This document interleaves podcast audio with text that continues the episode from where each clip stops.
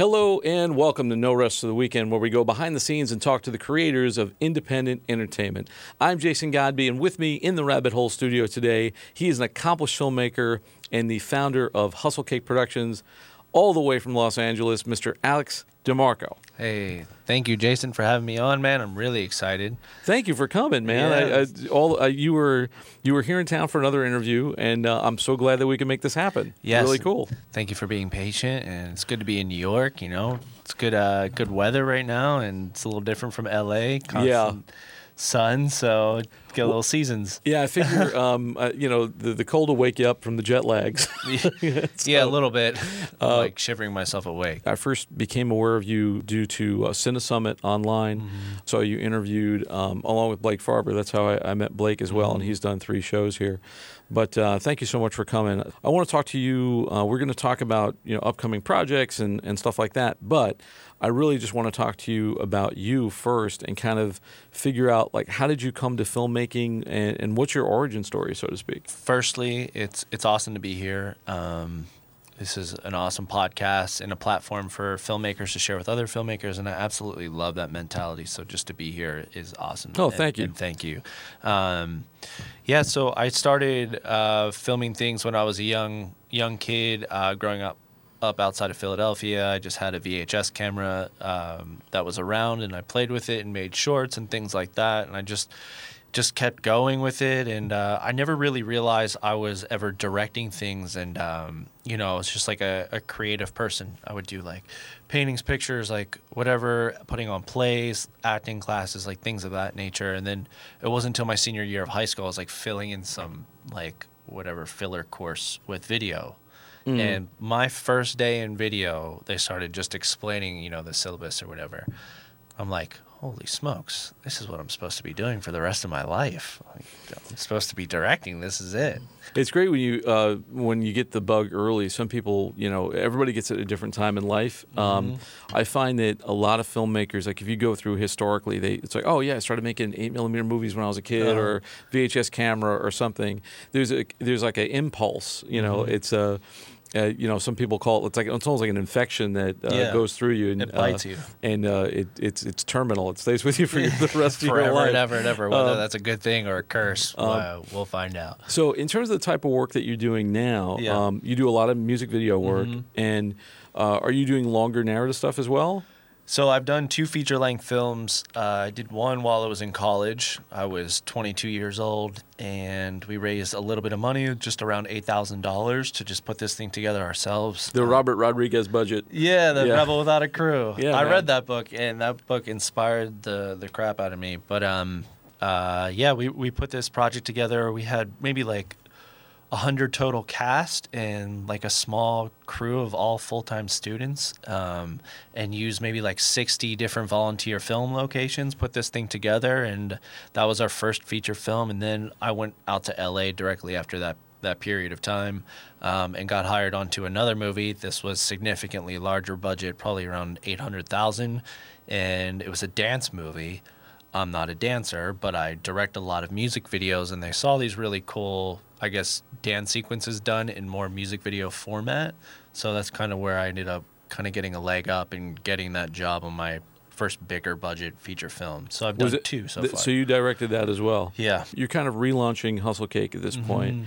And, uh, you know, if you look on the website, he's got a great website. It's got a lot of music on there. Mm-hmm. Do me a favor, kind of tell me how that came about and tell me about some of the projects that you've done through that, yeah. through that production company. For sure. So uh, Hustle Cake actually started while I was in college. In college in Pittsburgh, I was doing music videos as a way to kind of like pay for my books and my food and my rent. I think my going rate at the time was like two to three hundred dollars for an entire music video. Yeah. Show up, shoot it, edit it. You know, that hasn't really changed much, but uh, just as in terms of how much work you put into these things and how many hats you wear. But um, I started doing more music videos just to kind of fund life, um, and I did that all the way through Pittsburgh in college and then all the way out in L A and continued to do it. And those clients and those budgets went from two to three hundred dollar budgets with uh, first-time artists to, you know, twenty, thirty, forty thousand dollar budgets with up-and-coming artists or established artists or things like that. From that from that point, I had started. I, I was like, okay, I need to make this more legitimate. like, how can I take this up a notch? That's when I started a, an, an official company, Hustle Cake, which was just to house music video projects. And we would get production insurance through the company and things of that nature, things that will protect you and filmmakers from liability and whatnot. And this isn't that so – it's not super hard to set something like this up. It really doesn't take that much research to get something like this going. And it added a lot of professionalism to me as just a music video director, because now I had a production company, and that just – It it adds a lot to you value-wise, and people look at you in a more serious kind of format. It makes you more marketable as well, I think. Mm. You know, like when I started Behind the Rabbit Productions, I had people asking me, what, what do you need a company for? And I was like, because it's not just me. Mm-hmm. Like, and I don't want to just be me and market me. I want to say, you know, if you hire us, you get a group of people mm-hmm. who know what they're doing mm-hmm. and, you know, have systems in place to do this stuff. Mm-hmm. So you just seem like uh, it's it's more professional and, you know,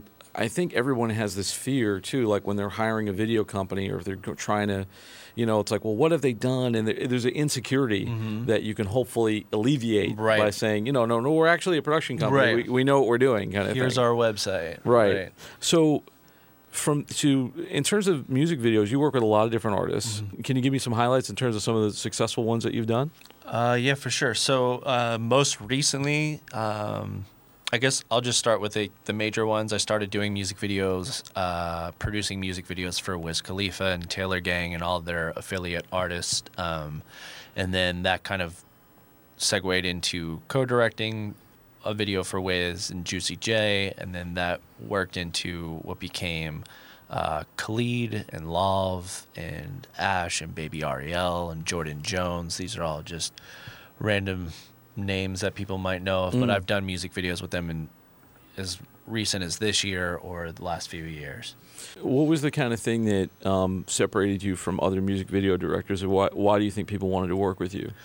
Um, definitely my passion, and I know it, it kind of could sound like a cliche thing to say, but when people are putting together these projects, they're investing a lot of money ultimately to to help their artists become more appealing to, you know, their audiences or whatever. And, you know, they, they need a serious director. They need someone who's going to take a vision and execute it and, and push it all the way through. And when I speak with people and have these preliminary phone calls, I don't go into these phone calls like, you tell me what's going on and then fit me in like a puzzle piece. Like, I'm the person that gets on the phone call out of the gate and will just say, hey, this is what needs to be done. This is how I see it happening. These are all of the steps I'm going to take to execute this. This is the crew I'm going to work with. Here are talent options. Like, that's just how I come out of the gate. I know for a fact this separates me from maybe someone who might be more reserved or, again, just waiting to be plugged in, being told what to do versus just telling your clients, like, this is a direction we could go with it. Have you ever had any issues with that approach? Do people think you're too aggressive or you're trying to take too much control of the project? Or have you found them, like, sort of be relieved that they actually have somebody who knows what they're doing? I, I, I don't know, maybe you've got a mixture, but sure. Really? Yeah, the latter for sure. You can't do it in a disrespectful way. And if someone's, like, trying to talk on the phone or it's a conference call or whatever, like, obviously keep your mouth shut and listen to what's going on. Like, don't overstep. You got to be careful. There's, there's definitely, like, a way to be professionally assertive, and then there's just a way to be a total jerk. And you got to know the difference between those, like, night and day, and don't ever cross over into the other side, not once. And I don't cross over. I don't find myself in those situations, no. I think on CineSummit you talked about developing treatments and yeah. things like that. So I remember uh, seeing that and thinking, wow, that's a really great presentation. Yeah. So a treatment is basically a, a summary of the project. Right. And you're you're giving people visual references. You're talking about the plot or the vision that you have for the, the concept and stuff. But... Uh, that's all stuff that you don't get paid for, right? Mm. So you most of the time you're starting out doing a lot of prep and a lot of work just to get the job. Right.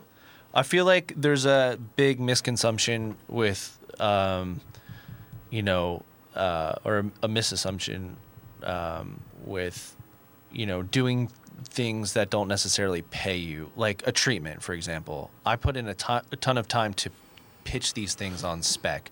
What what that would mean to somebody is that I'm doing this for free, and essentially I don't see it that way. What I see is that I'm being paid indirectly, or that payment for doing that treatment is deferred.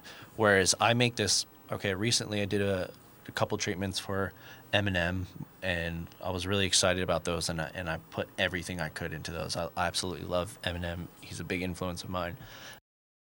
And I think I spent like two days on each treatment, and I didn't hear back from either of them. And just the way it goes, I just didn't get those projects.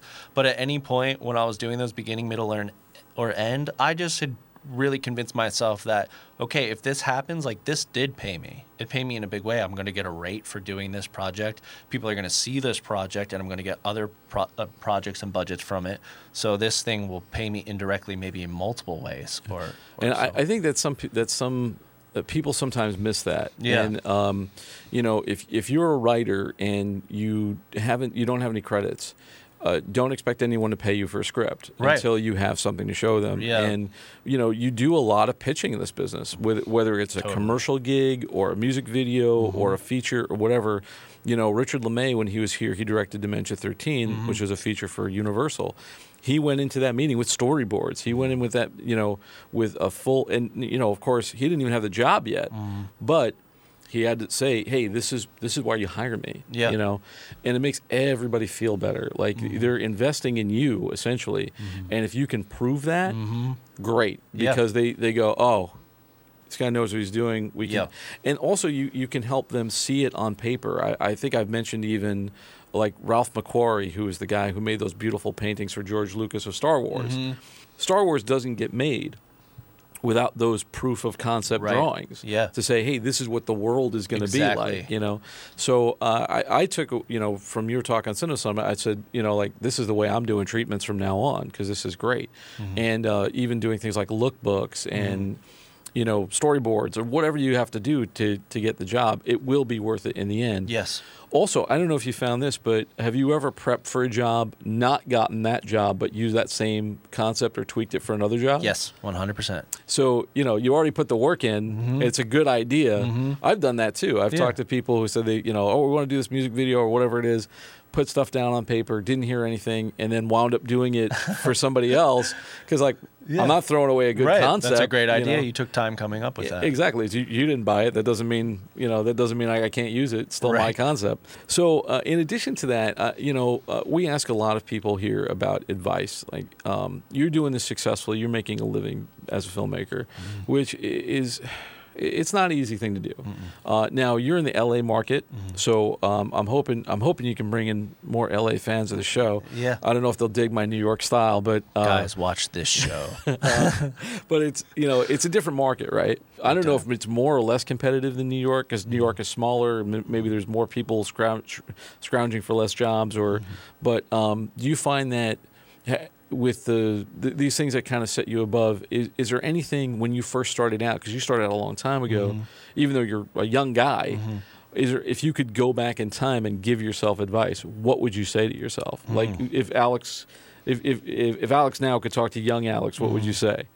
Yeah, I think going back and kind of, I mean, that's such an interesting question to answer, because I feel like there aren't that many things I would go back and tell myself to be like, yo, do this differently. One thing I would do differently is just be way more focused on health, like filmmaker health, because filmmakers wear, wear way too many hats. And as the competition increases all around, because you have YouTube and gear is cheaper, and to make professional stuff is cheaper and more accessible, but the competition is growing up on YouTube now, and YouTube tutorials and things like that. So I think it's really just don't be overwhelmed by things and learning how to like check yourself and your expectations. Because as a young filmmaker, you put on loads of expectations like, I need to be this by this age, or I need to be Damien Chazelle winning an Oscar at thirty-two. Like, shout out to Damien. But I mean, these that's like a super rare instance. So maybe going back and telling my younger self, like, don't put so much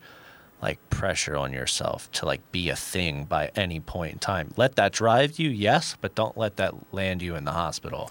Yeah, I, I think, you know, when I was when I was making my first film, I was like the same age as Orson Welles, and I was attempting yeah. to make my Citizen Kane, you know, because, you know, he he, he had made there. that movie before he was twenty-five, and, you know, I was like, man, if I don't make a if I don't make a feature film by the time I'm twenty-seven, you know, right, which is insane. Right, it's insane it's to put this lot. stuff on yourself. And You're right, we do. And I know a lot of guys, uh, because they're doing fifteen different jobs a week, uh-huh. you know, uh, you can really beat the crap out of yourself. Big time. And have zero work-life balance. Big time. Um, and it's how do you manage that? Because, you know, we have to go where the work is.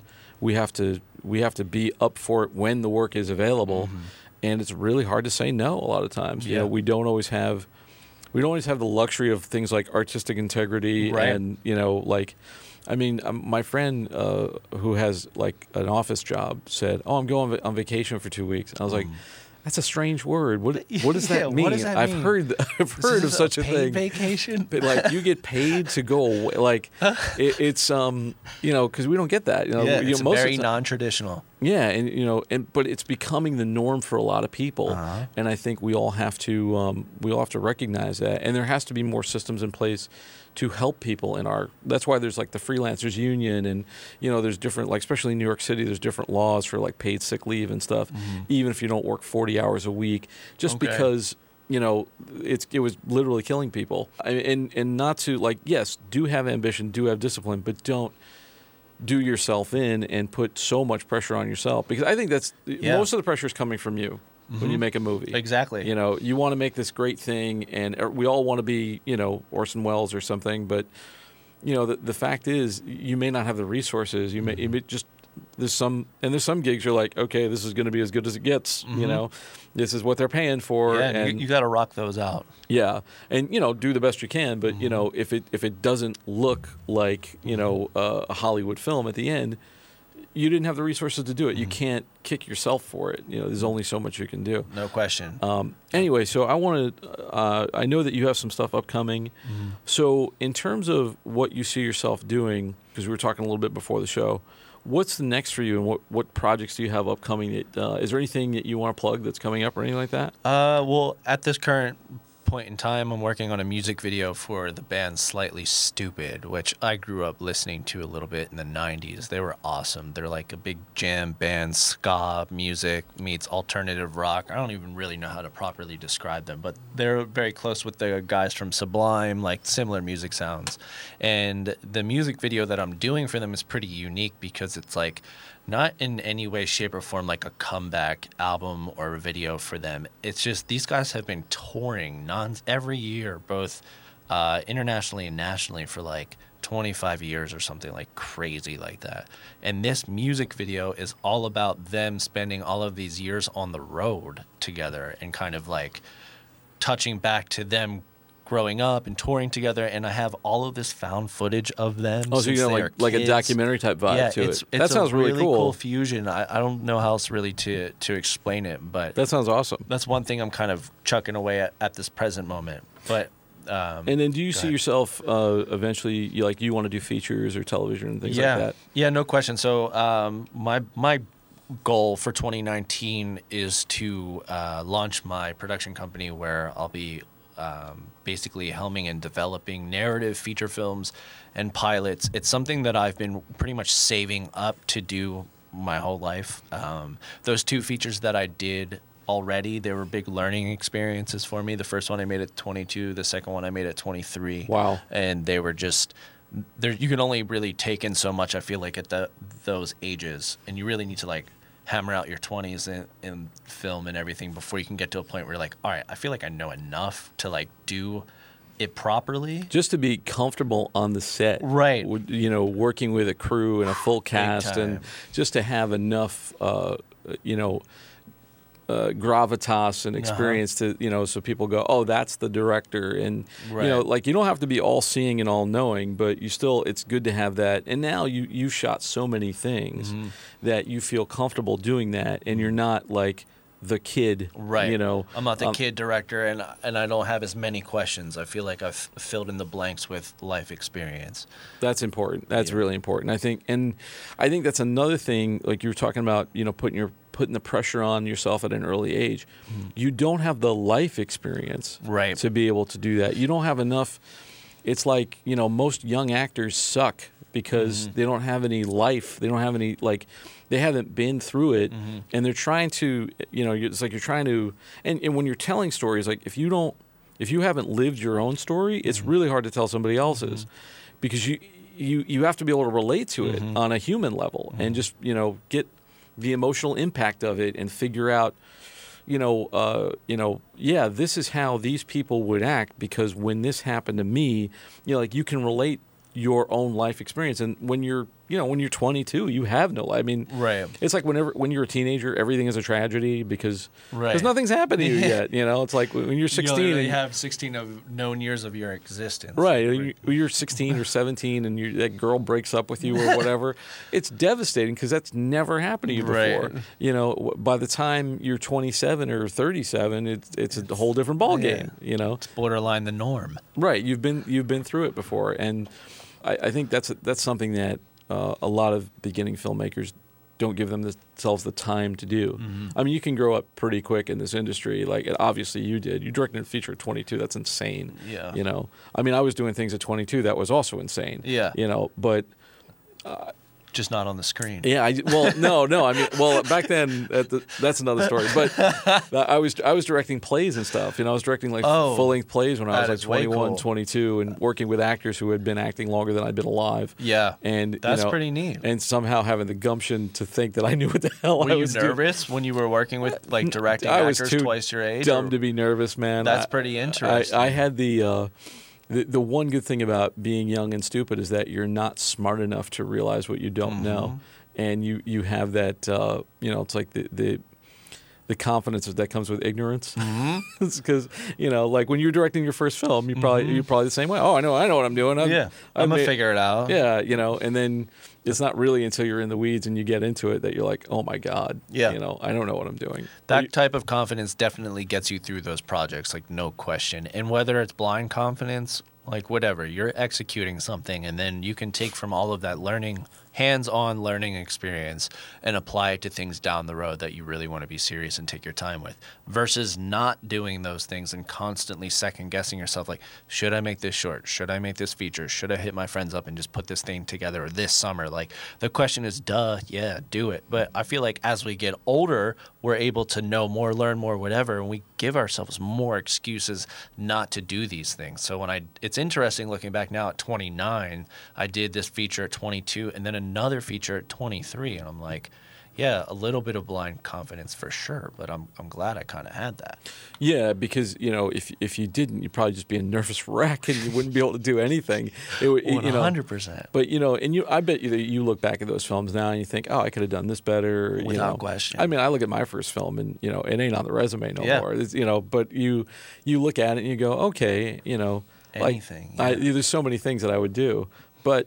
You know, you're a different person. So, and hopefully, hopefully, but you know, from the time you're twenty-two to the time you're thirty-two, is a huge learning curve. You know, big time. You know, so you, you were like a different person between mm-hmm. those ages, and you know, you do need this. And I think there's there's a battle now between like the D I Y generation mm-hmm. of like I got to get this done now right. versus I want to get this done right.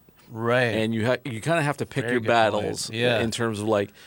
Well, you know, I probably shouldn't start this full-length T V series because I'm not going to have the resources to really carry it yeah, through. Yeah, to, but, like, really do it. But let me put it on paper and pitch it to somebody and see if they believe in it and see if they want to, you know, pay for it. And mm-hmm. th- you see if it has legs, and then you start developing a business plan for your projects and not just making stuff. Right. You know, but, you know, when you're young, the thing is like, yeah, you got to make stuff. Mm-hmm. You know, it's so...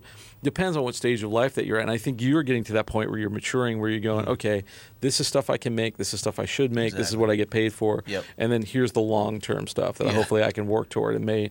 And we all go through that. Mm-hmm. We all we all go through each one of those levels. And hopefully, you know, you get to the next step. And, and that's part of what this show is about, is hopefully mm-hmm. helping people to get to, ne- get to the next step. Yep. Um, but uh, I got to wrap up, man. But thank you so much. Um, before I, I do, where can people find you on the web? Yeah, cool. Um, find me on the web at alex demarco dot com or follow me on Instagram at alex underscore demarco. D I M A R C O. And Jason, thank you for having me on, man. This has been awesome. And thank you for coming, man. This has been great. And so so glad we could be a part of your New York experience. Yeah. You know what I mean? I'm already starting to get cold, man. I'm trying to get back to this California weather. Got to get you invested in some sweaters, bro. Uh, next time you come out. Uh, uh, anyway, thanks for coming. And uh, thank you for uh, taking this trip down the rabbit hole. For more episodes of No Rest of the Weekend, you can always find them on our website, b t r p dot n y c. You can also listen to us on all the major podcast channels, including Anchor, iTunes, Stitcher, Google Play, Spotify. We're everywhere. Uh, we appreciate you listening, and uh, thanks so much. Once again, I'd like to thank my guest, Alex DeMarco, for Behind the Rabbit Productions. I'm Jason Godby. Thanks for, for joining us, and we'll see you next time.